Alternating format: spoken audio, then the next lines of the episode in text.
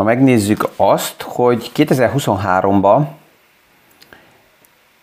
hogy viselkedik egy jó befektető. Mit tesz, mire figyel. Mi is aktuális pénzpiaci témákról, összefüggésekről beszélgetünk. Gazdaságról érthetően János Zsoltal. Üdvözlünk mindenkit a mai PFS Kávézac podcaston. Mielőtt ezt a mai témát elkezdem, azelőtt még a tegnapi podcastnak a végén elmaradt egy, egy szerintem érdekes sztori, és ezt beépítem. Ugye a végén oda keveredtünk, hogy igenis van véletlen. Ez a kijelentés, amit néha hallok, hogy jönnek az emberek, és azt mondják, hogy de hát nincs véletlen, de van véletlen. Tehát egyik oldalról nem tudjuk, hogy nincs-e vagy van-e, és ugyanúgy, mint azzal az erővel, amiről azt lehet állítani, hogy nincs, azt is nyugodtan ki lehet mondani, hogy van. És ha megnézzük csak 2008-at, az, hogy 2008-ban a pénzügyi rendszerünk az abszolút összeomlási tér szélére ért, ez véletlen volt. Olyan paraméterek jöttek össze, amit a legkomplexebb kockázatokat kezelő modellek nem képeztek le, és ezért erre nem volt felkészülve a piac, és ezért ez megtörtént. Um, van több ilyen sztori, ami így véletleneket ír le, és aztán jönnek az emberek, és elmondják, hogy ez egy sors, ide vagy oda. Én magamnak olyan helyre teszem, hogy, hogy azt mondom, hogy ez egy véletlen kérdése, és erre azután reagál a gazdasági rendszerünk, reagálunk mi, reagálnak a paraméterek, és kész. Um, Anthony Hopkinsnak van ugye egy sztoria, uh, ami valamikor a kezembe került, 1972-ben uh, kellett volna ő egy, egy filmbe a főszerepet játszodja, és az a film, az a főszerep, amit annak idején előkészített, az um,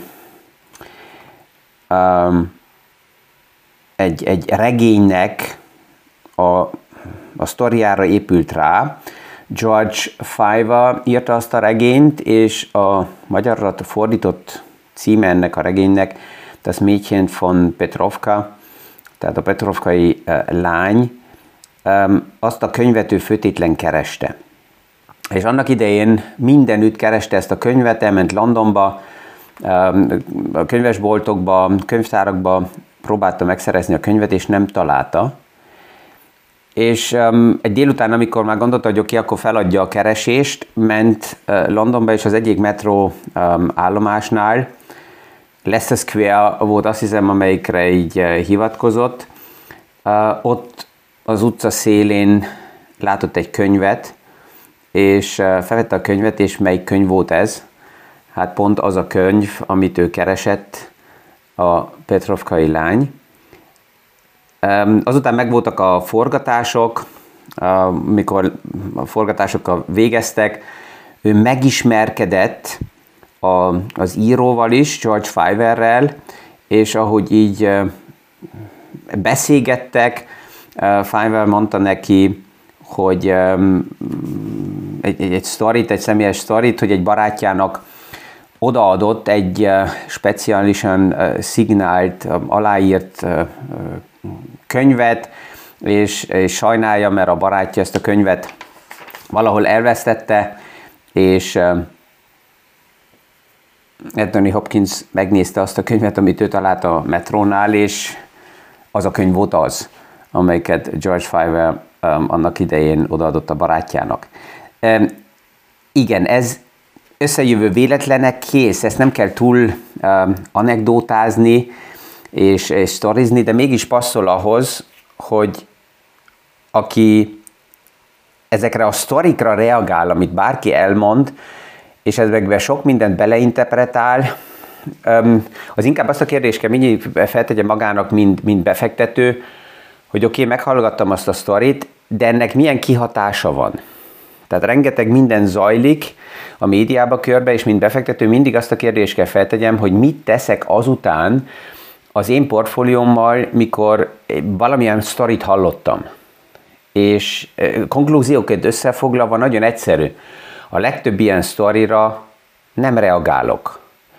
Miért? Azért, mert hogyha kezdenék reagálni külső sztorikra, akkor ezek elkezdik irányítani az én portfóliómat, az én véleményemet, és nagyon sztorint mögött nem tudom verifikálni, felülvizsgálni, hogy az a mögött mi van. Valaki kitalált bármilyen mesét, és ezt úgy adja elő, hogy ezt elhiszik,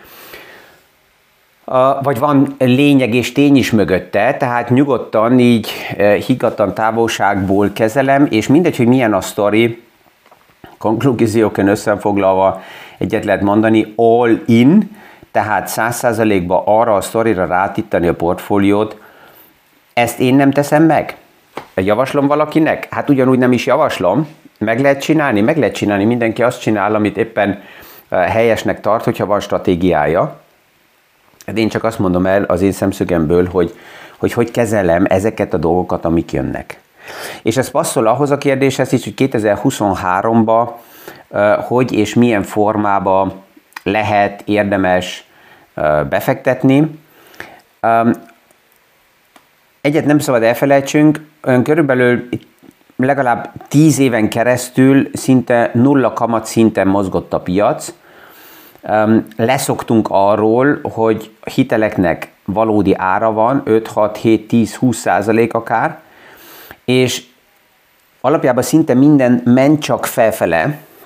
Egy olyan időben tehát kialakult az a kép, hogy minden, hogy mit, de mindig kell vásárolni, mert ez úgyis megy felfele. A jó befektetők, a józan üzletemberek, azok most kezdenek el befektetéseket felépíteni, összeválogatni, mert um, amikor csak az az elvárás egy befektetésbe, hogy ez biztos, hogy emelkedni fog, ez nem egy nagy befektetési sztori. Amikor jön az árvíz, és ez felmos minden fadarabot magával, a falécet, az ajtót, a hajót, mindent, akkor ez még nem nagy képesség arra, hogy valaki, vitorlázni is tud. Amikor visszamegy a, a, az árvíz, visszamegy a likviditás a piacba, akkor kezd kiderülni, hogy melyik investíció valójában jó, vagy nem. És a higgadt befektető az mindegy, hogy milyen külvilág van, ő mindig azokkal a kérdésekkel foglalkozik, kiindulva a saját helyzetéből, hogy legelőször mi az én véleményem a saját helyzetemről, ha valaki, valamit megvásárolok, annak milyen a költsége, mennyit kell esetleg még pluszba beleinvestálni, hogyha egy ingatlanról beszélgetek, ha megvásároltam, akkor azután hogy tud ez a befektetés nekem cashflow-t generálni, főleg olyan időben, amikor bizonytalanak a paraméterek, akkor nem a spekulációs befektetések az érdekesek, hanem a cashflow-t generáló befektetések az érdekesek. Tehát bérbevétel, kamat, kötvényeknél, osztalék részvényeknél, stabil belső érték, tehát ez az, ami, ami szükséges, és egy, egy megfontolt befektető nem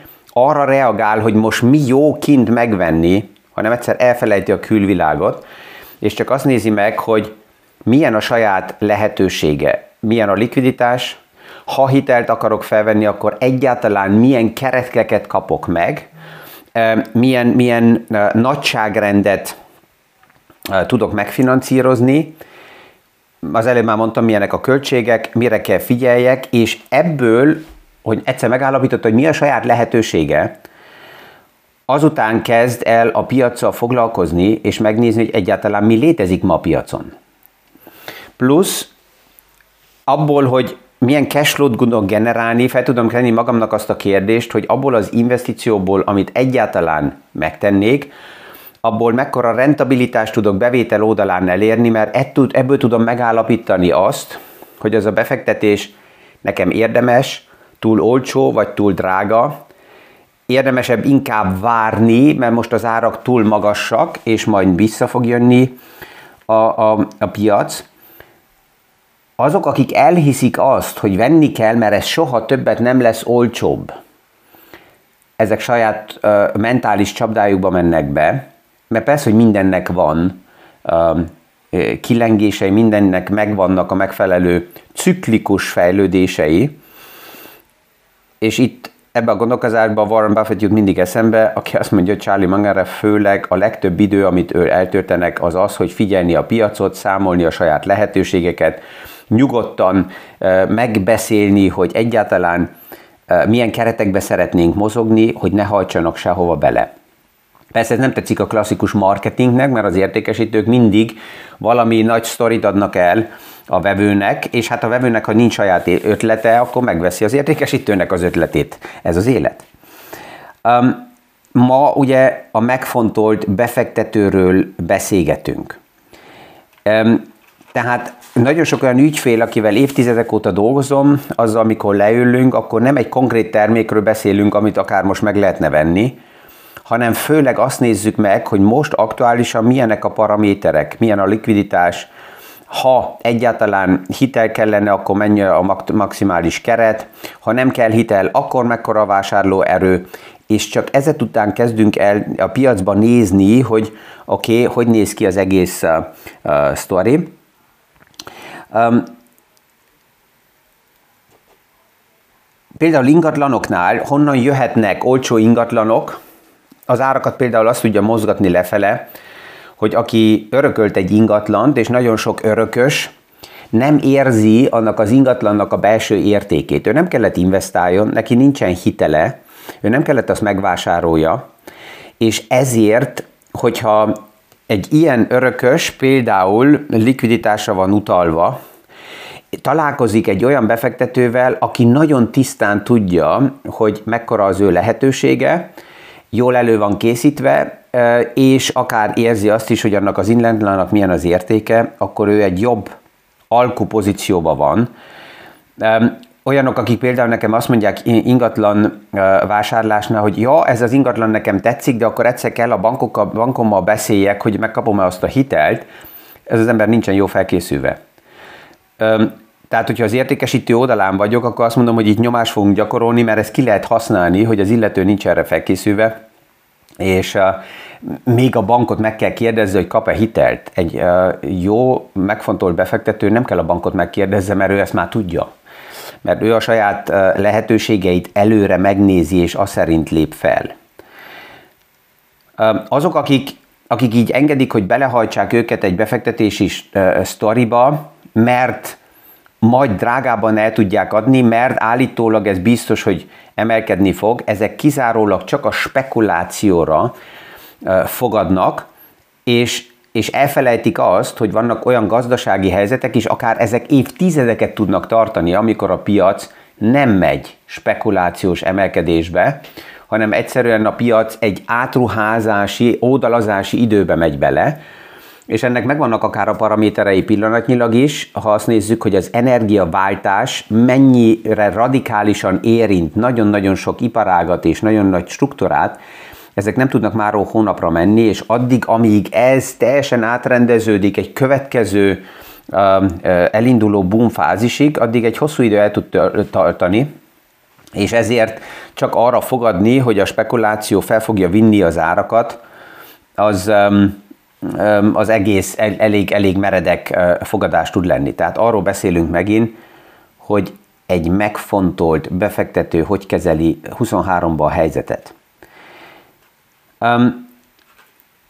Nézzünk egy kicsit még tovább, hogy mik azok a, a gondolatok, amit egy jó befektető megnéz.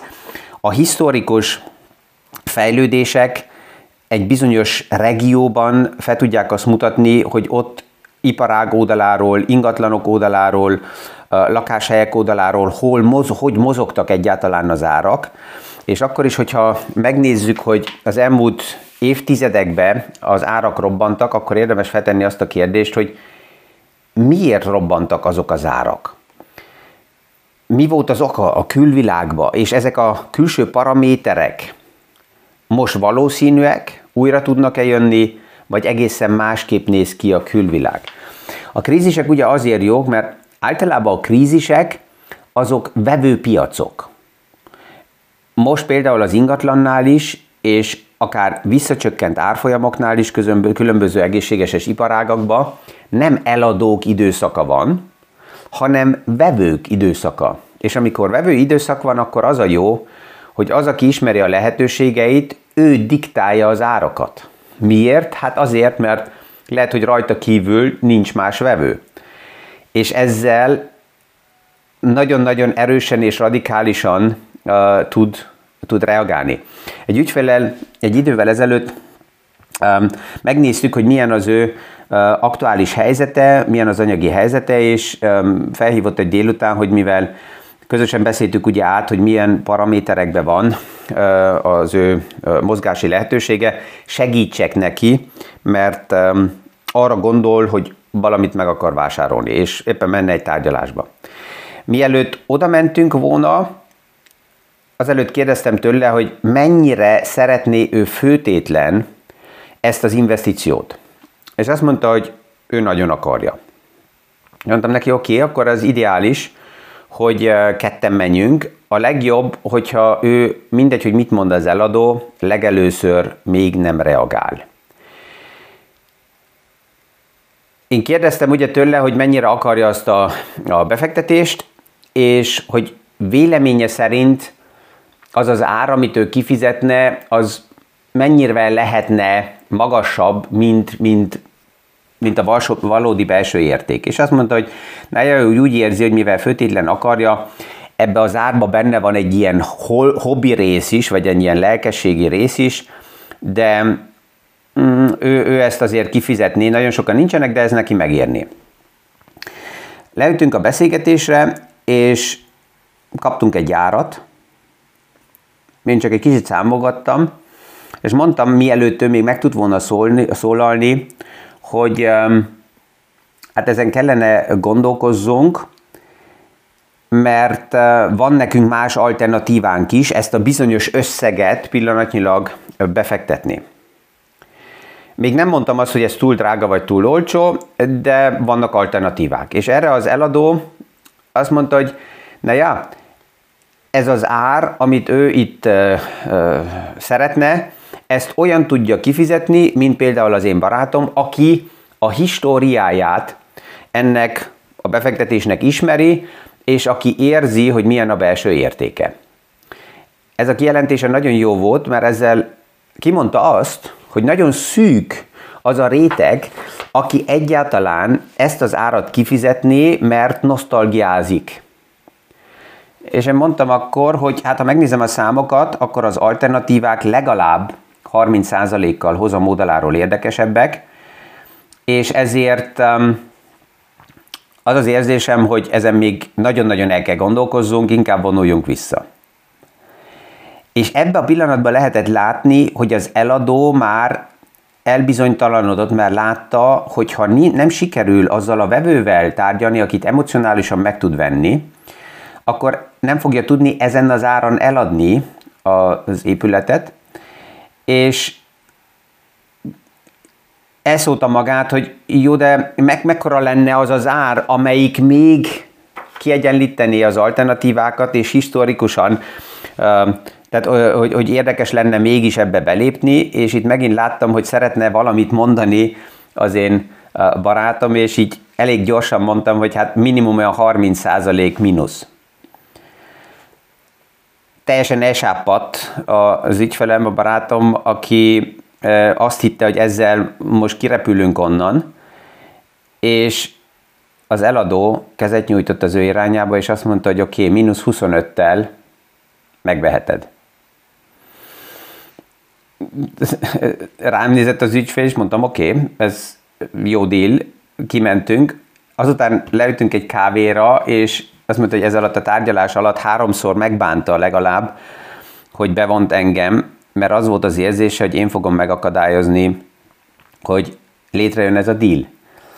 Az egészben csak egy volt lényeges, nekem nem volt meg az az emocionális kötődésem, amivel zsarolható lehettem volna, mind ami neki nem meg volt. És ez egy olyan helyzet, ami remélhetőleg segíteni tud, főleg akkor, amikor valaki egy olyan helyzetbe kerül, hogy az eladó ki akarja használni azt, hogy ő nem készült jó fel, lehet, hogy már beleszeretett abba a, a befektetésbe, ez bármi is lehet, és, és emocionálisan próbálja eladni, hogy akkor valaki az oldalán legyen, mint befektetőnek, akibe A megbízik, amivel a paramétereket elő lehet számítani, és egészen másképp lehet taktikázni. A nap végén, hogyha nem jött volna létre ez a deal, a barátom még mindig visszamehetett volna, e, és azt mondhatta volna, hogy sorry, hibáztam, én elhoztam ezt a, azt hittem szakembert, és ő megakadályozta, de én mégis itt vagyok. Tehát itt volt egy lehetőség, megfontoltam belemenni, és az emóciókat amennyire csak lehet távol tartani magunktól. Ezekkel a gondolatokkal mi mindig ma is elbúcsúzok. Kellemes napot kívánok mindenkinek, és a viszonhallásra a hónap reggeli PFS Kávézac podcastig. Thank you.